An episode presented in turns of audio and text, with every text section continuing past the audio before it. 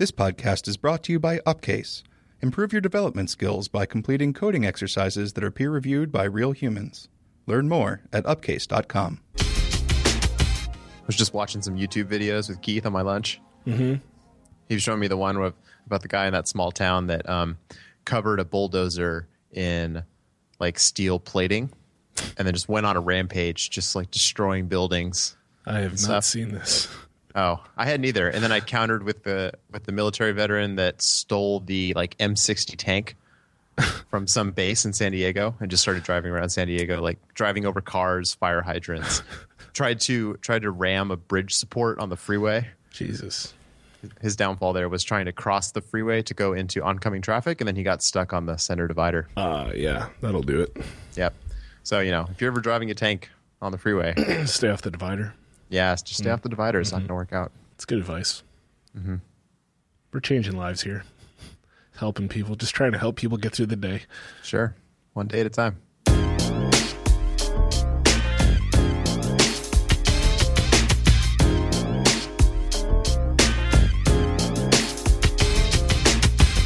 Hey, everybody, this is Gordon in Boston, And this is Mark in San Francisco. and this is Build Phase. How's your week been? Uh, good. Yeah? Yeah, I had this thing going on that took like three weeks, Right. and I hate that. Well, Two weeks. two weeks, and I was just tired of working on it, and it like required changes all throughout the code base. So once I got that done, I'm energized again. Nice. I like being in back in a place where like fixes take like ten minutes. Right, instead of a week. Yeah, Yeah. I feel like I'm productive, Yeah. getting things done. Yeah, right on. Hey, that that recruiter responded Yeah. Good, right? Oh, wait. Respond. just now, Oh, three minutes man. ago. What did he say? So a little, a little, a little backstory. We had a PR on liftoff uh, that was closed three hours ago, yeah. and what seems to be a recruiter came on and commented, "Hi, notice that you guys have been so active in iOS development. Would really like your input about this position that I'm currently trying to fill. The company is asking for iOS developers with strong LAMP background." and so you tweet it, and people make all kinds of like flashlight and lamp jokes. I also posted I posted it in our Slack room too. So Ian is the first guy that commented is who really kind of opened the floodgates is here in the Boston office. and he was like, I got this. he asked if I mean we can link to it, but so everyone started making jokes about flashlight apps and lava lamps, basically. Right? I can't Right. get to this email. So he comes back and just says, I meant the lamp stack, dot, dot, dot. Oh man, I'd never seen that before. Recruiters commenting on a GitHub pull request. Like what the hell? So weird. I can't figure out why. Whatever. I'm tweeting. Just a link. Oh, Caleb, Caleb just responded. I'm so happy. Stacked lamps. so happy with this. Oh god. Did you have something you want to talk about, or can we talk about Ebola panic for a little bit? No, I don't know. I don't think I had anything specific. Yeah. I just been doing Ruby all week. Hope I think I'm gonna re- release a new version of Liftoff tomorrow. Sweet. Should be good. What's in that? tons of stuff actually. Let's see. The main two things are I added the ability to set arbitrary configuration, like build configuration settings, on a per configuration basis too. So I, there's a new hash in the liftoff RC that you can set, and it just takes this dictionary structure. And you can just set anything in there. So you, the first key inside the main key would be the name of the build configuration. And then inside that, you just set everything as if it's a dictionary. So other LD flags, well, like warning C flags. You can set basically anything that is available in settings as long as you know the um, that full name, not the display name, but the actual name of that setting. You can set it to whatever you want, which is pretty rad. Those are all documented in the LLVM docs, right? Um, they're also in Xcode. If you click on the setting and you have the inspector pane open, under quick info, I think you can see uh, it'll tell you what that key is actually, and it'll describe what the what the key sets. Cool.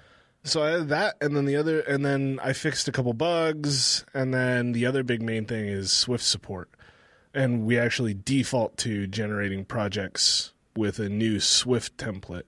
I've been kind of avoiding that for I don't know three months. One was WWDC. Like I've been kind of nervous about how much work this was going to be um, for a while, but it ended up just being a couple days to get it out. And I actually think it's more flexible now. So the way we implemented Swift support is by getting away from this concept of um, so Liftoff generates projects for you, right? Folder structures. And up till now, it's always been one key. There's one key inside your liftoff RC that you can set to define a folder structure. So we have a default one. If you override it in your liftoff RC, that's now the folder structure you, you create when it when liftoff runs. Now we've opened that up so that we have by default two templates inside the keys have kind of changed around a little bit but there's two templates there now there's an objective c template and a swift template and then the same for the testing targets and through some kind of hacky ruby stuff you're able to override only single build configuration keys or adding your own keys at any level along the chain. So you can add your own templates and then specify them at the command line with a command line option, or set them as the default inside your liftoff RC as well, which actually makes it even kind of more powerful because it gives you this ability to kind of mimic Xcode the way Xcode works, where they have you know project templates for multiple kinds of projects. So maybe it's a single view, maybe it's a empty, maybe it's a you know you know so you could actually set those up yourself and have your own templates in there. You could even go way crazy with it. Like I'm just thinking about some old clients that I had that were constantly building apps built on a common code base, you know? Like you could use Liftoff now to generate apps specifically like all your own templates, you know, your own pod file, everything could just get dumped in so that when a user when when one of your employees needs to build a new app based on this common code base, you would just be able to do liftoff and then just name it and you're done basically. It removes all that kind of setup. Any kind of find and replace you would have to do would be taken care of by the templating system. So it was weird because it was like one of these it's one of those things where I went in meaning to add one feature which was Swift support. And I made a pass at it and it was very limited and I wasn't happy with it. Not 100%, like it felt kind of weird.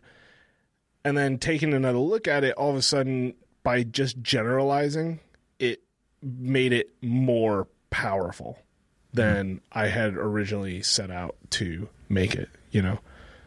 I think the biggest benefit to Liftoff has been this config file concept. Moving stuff into this into user configurable state has just done amazing things for the power of the application. My first thought when I saw it was using it to create like a project that would be a pod and that mm-hmm. would include like an example Yeah, project could- because yeah. configuring that by hand is usually pretty tedious. Yeah. So there's, I mean, yeah, you could absolutely do that. We could, I mean, there is a pod lib init, I think, that'll create a, a CocoaPod for you. But there's no reason that we couldn't have a folder structure and a set of templates to do that for us anyway. You know what I mean? So that you always do, you could just do lift off uh, dash dash template pod, you know, and that would create a pod. You alias that to something else. Yeah, I'm just really ha- I'm really happy with the flexibility of all of it. Um, I think it's pretty great. If I could just derail for a second, Sure. that that thread is blowing up. Awesome. like the whole time Fantastic. you're talking, it's just exploding Fantastic. on Twitter. On Twitter? I tweeted a couple things, and more people are responding now. Retweets are happening he came back. He goes with "Oh, a full job description. Holy hell! So I tweeted that and said, "Damn, this guy's persistent." I I'm just impressed. This is so funny. Good lord! Props. Give Ian a, a high five when you see him. should after this. I'm so happy he started this because I wasn't going to say it. Like I thought about deleting it. I saw that comment pop up and I was like, I should just delete this. Like I don't, I don't want this in here. Mm-hmm. But then I was like, it is pretty weird, and I wanted other people to recognize that it was weird. I've never seen this. I don't think it's no, but I don't. I heard from a bunch of people that said that they had never seen that before. You know, So I think a, a better way to curtail this is instead of deleting it and locking the pull request, is to just mock them relentlessly. yes, absolutely. That's the way we handle problems through ridicule and scorn. I mean, the real thing is that he didn't just email one person by commenting on this. You know what I mean? There's there's not a whole lot of watchers, but there's at least 54 people that just watch this repo. So he blasted 54 people with an email here. You know what I mean? And then I don't think anyone was subscribed. I don't know why anyone would be subscribed to this issue, but if they were, they got notified too. So it's like I don't know. I think I think he's getting what he deserves here. This is phenomenal though. This is just keep going. Sorry. I wish I had something to talk about, but I really have not done a single interesting thing since we last spoke. Well, so you were doing a little more testing. Do you have any thoughts on stuff that you were you able to take away anything from getting into testing this week? I mean, overall, since starting the project, I feel way more comfortable with it. Mm-hmm. Where are you right now on testing in general? Are you still kind of I'm not strictly doing TDD, mm-hmm. but I will do it if I'm working on something where I don't really fully have my head wrapped around how I'm going to implement it yet. I get the most value out of TDD in that case. Mm-hmm. If it's something where I've done it before and I know kind of like all the cases around it, I will just code it up and then write the tests to affirm that what I did is correct. right?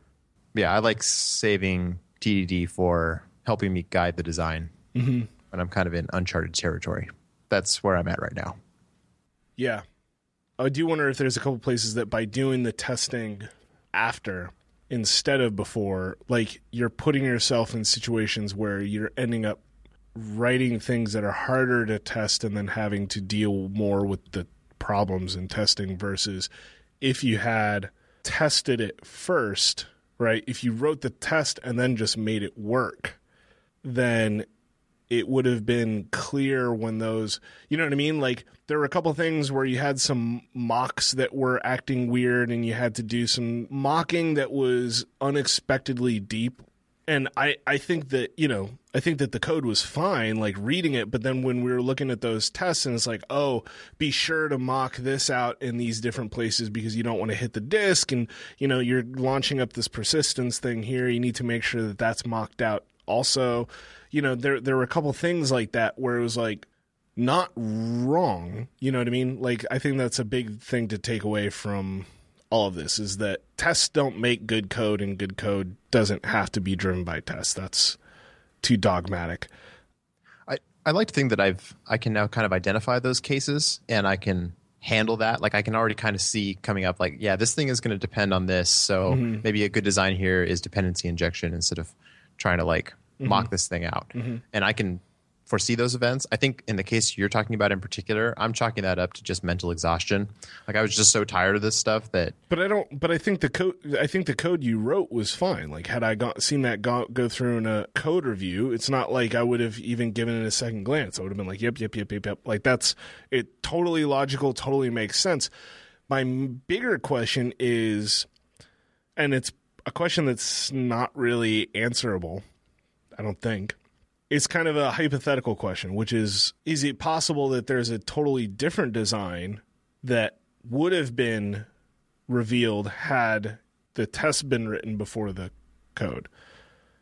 You but I I think mean? in that case, I I did write the tests first, but for some reason, I thought this needs to be a mock put in here, and I came back to it later, like a day later, and I looked at it and immediately was like, "What the hell was I trying to do here? I could just create a user oh yeah, like, no, I'm not. and yeah, just pass yeah, a user in here. Like I don't need to mock a user. Yeah. I don't know what I was thinking. Yeah, no, but there was the other. There was the other one with the the persistence. It was the caching stuff, and uh, it was Oh, dealing right. with the user session and the caching stuff, and both of those things had to be mocked out for all of the tests because you didn't want to hit the real API, and you also didn't want to hit the, re- you know what I mean? It's like that was one thing where it felt like reaching into the implementation and mocking something out just because we knew it was there.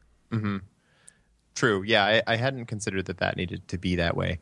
But what's interesting about that is that I wrote those objects a couple months ago, mm-hmm. and I did TDD those. Hmm. But then, because of like how that led me to write the code, that when I had to use it in this new way now, it was all really awkward. Right. And it turned out that this, what I really just needed was like a convenience method Right.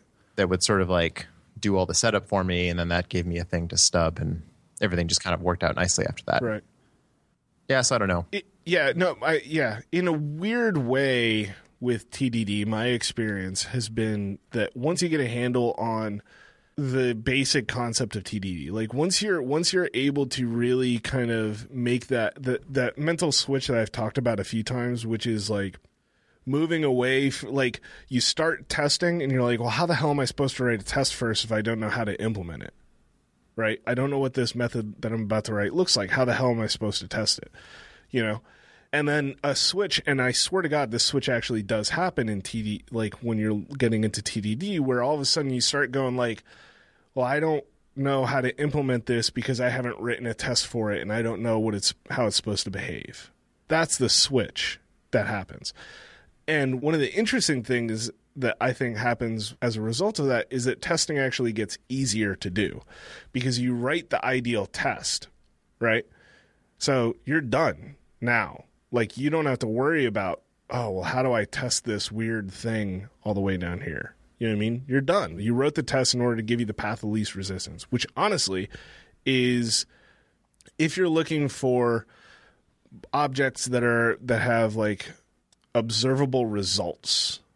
I don't know how else to say this. You know what I mean? Methods methods that have behavior and that behavior is observable. If you're not using these black box kind of objects where you kind of like I put a quarter in it and then it does some magic, nothing comes out, I just kind of something something happens back there. You know what I mm-hmm. mean? If you're dealing with objects where it's like I instantiate it with some kind of state and now all this stuff is true or I hand the method this object and it hands me back this other thing.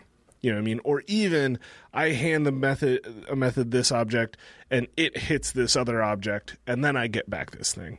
Mm-hmm. You know, those kind of relationships are kind of observable behavior. Yeah, Right? It's put, pushing behavior out to the boundaries of objects. Exactly. like Ex- in, your example of like putting a quarter in, it's like instead of writing, uh, I don't know, slot machine object, you would have first Right. you'd have a coin slot object. Right. Just like I put a quarter in, and then you know the quarter goes somewhere else. right, right. stupid example, but Right. But so, like, with that in mind, with the idea being that the goal is to write objects that have directly observable behavior and honestly minimizing side effects, if that's the goal of objects, then the path of least resistance in the tests should be the ideal interface and should be the ideal representative of the ideal implementation for this is for the method. Do you know what I mean? Like you shouldn't have to do anything weird in order to make those tests just to make those tests work because that's stuff that you should be observing and looking at anyway. Yeah, the the switch you're talking about is not really like testing related necessarily. It's just that doing TDD helps you get to the point where you start thinking about interfaces before you think about implementations. Yeah, and and specifically behavior. Like I keep using that word intentionally because like I am at the point for the most part where I have to say okay, how do I want this this thing to act? And then I write a test saying this is how it should act. And now I kind of get to go off and just write code until it satisfies that preset requirement that I've set up for myself. Mm-hmm. So, you know, because the tests are coming first and because I'm not trying to test the implementation directly and because the tests end up being the path of least resistance for using that object, there are very few times when you're doing full blown TDD where you have to go like, oh crap, how am I going to test that this actually happens? You know what I mean? It's just harder to put yourself in that state. versus every time I've had just the worst time trying to test something, it's been because someone has said, like, here's this method that I wrote. How do I test this? It's like, well, well, what does it do? You know what I mean? Like, you're not asking the right questions. You're asking, how do I test this implementation that I wrote? You're not asking, I have this object and here's what it does. How do I make assertions that that behavior is correct?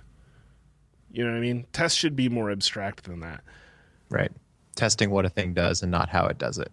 Right, exactly.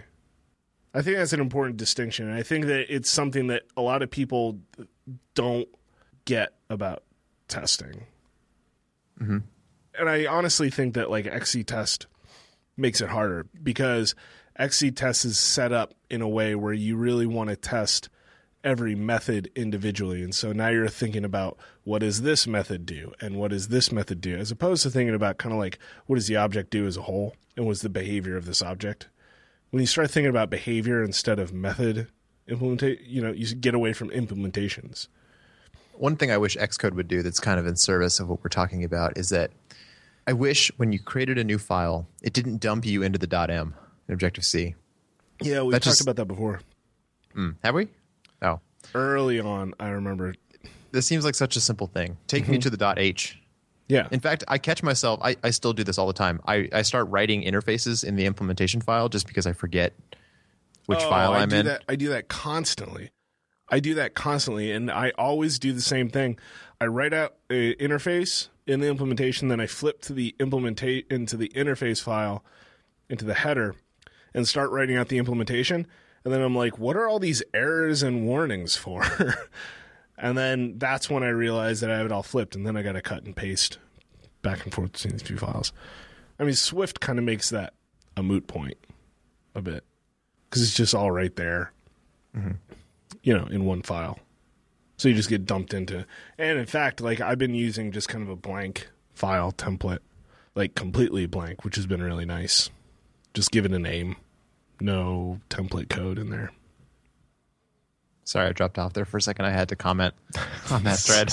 okay, I don't know if you've been paying attention, but uh, Jankowski got in on the fun too, so awesome. you can look forward to that. I'm so excited. So are you are you at the point where you're able to trust those tests again, or is it just kind of Oh yeah, yeah? Yeah, I don't know exact. I can't remember exactly what you did to fix Specta last week, but everything's working great It now. E- was it, it, it with- was it was mock objects. even with the spec shuffling, is Mm-hmm. what exposed those problems. Yeah, so what happened was we updated Specta to version 0.3, which is actually still in progress right now. It's a work in progress branch.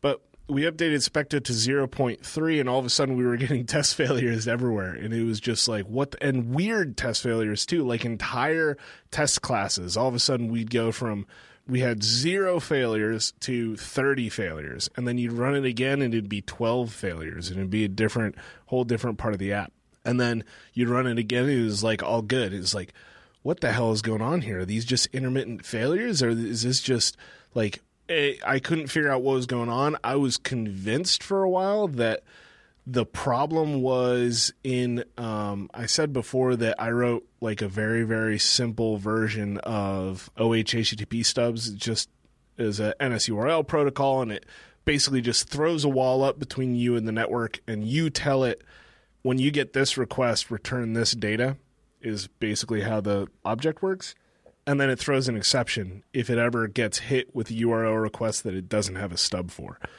it's just a very stupid wall. It's just a dumb wall that sits between the tests and the network so that we aren't hitting any APIs with dummy data. So I was convinced that something was broken there because uh, all of the tests that were failing seemed to have to something to do with the API client. And so I was like, I spent a little while looking into that, and then I realized two things. One, I realized that the tests were being shuffled now. I think you figured out that when you turn the shuffling off, they all passed again, right? And then between that, I was like, okay, well, let me turn them off. And they were all green when I turned them off. It's like, okay. So then when I turned the shuffling back on, I think I set a breakpoint and just broke in a place where I knew that the test kept failing. So I I set a breakpoint and then I was looking and all of a sudden one of those our API client, which was the class that we were trying to test, the API client came back as a mock object. Right? So we were setting it as a mock object in there. For some reason it had been set as a mock object and just never never released. So it was mm-hmm. just hanging around in that entire class. That's why all those that entire class of tests were failing because it got to that test suite for that class and every time it tried to create an object to test, it was creating a mock object. So nothing was happening the way it should. So then I was able to like grab the seed for that specific test run and then plug that in so that it always ran that in that order. And then I was able to step back through the tests that had run and find places where we had like mocked the API client and it was never, we never told to stop mocking. And so, and I still don't know why this is happening because this isn't supposed to happen. It, it was just living forever. Like these mocks that we were creating, once we stubbed that class, it was just stubbed forever from that point forward until something happened to tell it to stop stubbing or overrode the mock. Then it finally got released. I don't know why that's happening. But so I had to go back through and find, you know, maybe half a dozen places where something hadn't been released or something hadn't stopped mocking properly. And that was a pain in the ass. That was a long day. But yeah. I still don't know why that that because that I looked in the implementation that thing should have been released. I'm still not sure why that object was hanging around for so long. Still is, really. I mean, it's not actively mocking anymore, but there's still in the system, there's like none of the methods are swizzled, but it still has, like, that object is still alive, I think, inside the system while the tests are running, which sucks. It's weird. Mm-hmm. Anyway, so since then, you've been leaning on them? Yeah. Yeah, everything's been great. I was just ready to flip the switch on Travis yesterday and get it back running on Travis CI. Everything broke I'm, I'm glad I. Yeah. Yeah. I, well, I'm glad I held out. Yeah, that'll be nice when that gets back up. Because that's annoying. That means we could probably run Swift tests on Travis. oh, nice. Should be good. How has that been, writing tests for Swift and Quick. Fine. It's been fine. I like Quick uh, and I like Nimble. I like those frameworks a lot. I think they did a good job. But pain points there have been just the same stuff we said back when access control was first released, which is just that it makes it such a pain in the ass to do. Um, did we talk about this last week? I think we touched on it a little bit. Yeah. But just that that access control stuff is just kind of makes stuff miserable and then not having the precompiled headers kind of makes stuff a little annoying because it means that I can't import all of the test frameworks in one place. I have to import them in every single file, and that's kind of a pain in the neck. What I did do is completely abuse the bridging header and imported the Objective C headers into the bridging header, which then exposes them to that entire target and so then I'm able to use the Swift interfaces that way. mm-hmm. It's a complete abuse of the system, but it worked. Um, I did the same thing. Well, I kind of had to do that with the library that we're using. You can see all this, by the way. I did open source roster completely uh, last week, maybe the week before. So I'll put it in the show notes again, but it was in last week's show notes as well. It's just kind of like a. Uh, there's not really anything interesting in there, but we're using MVVM and it's got some tests set up and it's in Swift. And that's about it. That's like the only interesting stuff to it, you know. It's just but I was I was like working on it and I was kind of like what's the reason for this being closed source? I couldn't find one. Mm-hmm. Like it's using there's nothing proprietary in it. It is hitting a private API of ours, but that's all wrapped up into this private CocoaPod TB directory that no one can see. Right. You know, so the only thing I think it does is that the bin setup script exposes the URL for our private CocoaPod spec repo, which again you can't get to, so it kind of doesn't matter. So, So, don't try to run it. It's not going to build. no, no, but I think it's interesting to just kind of have that kind of stuff out in the open and build that stuff in the open. Who cares? You know. Yep. What else? Kind of a light week. Oh, here, this was fun. I put a collection view in a table view cell and it just worked. I had like blocked out a week for displaying a sort of like horizontally scrolling image slideshow in table view cells because I just thought it was going to be like a mess. But no, I, I just put it in there and you know set up the data source and it just works. So I was That's- pleasantly surprised by that. That's fun. I, I was fully expecting that like if you tried to scroll vertically and your touchdown point was on the collection view that it wasn't going to work mm-hmm. because I thought that that thing would be like stealing your touches. It But- just works.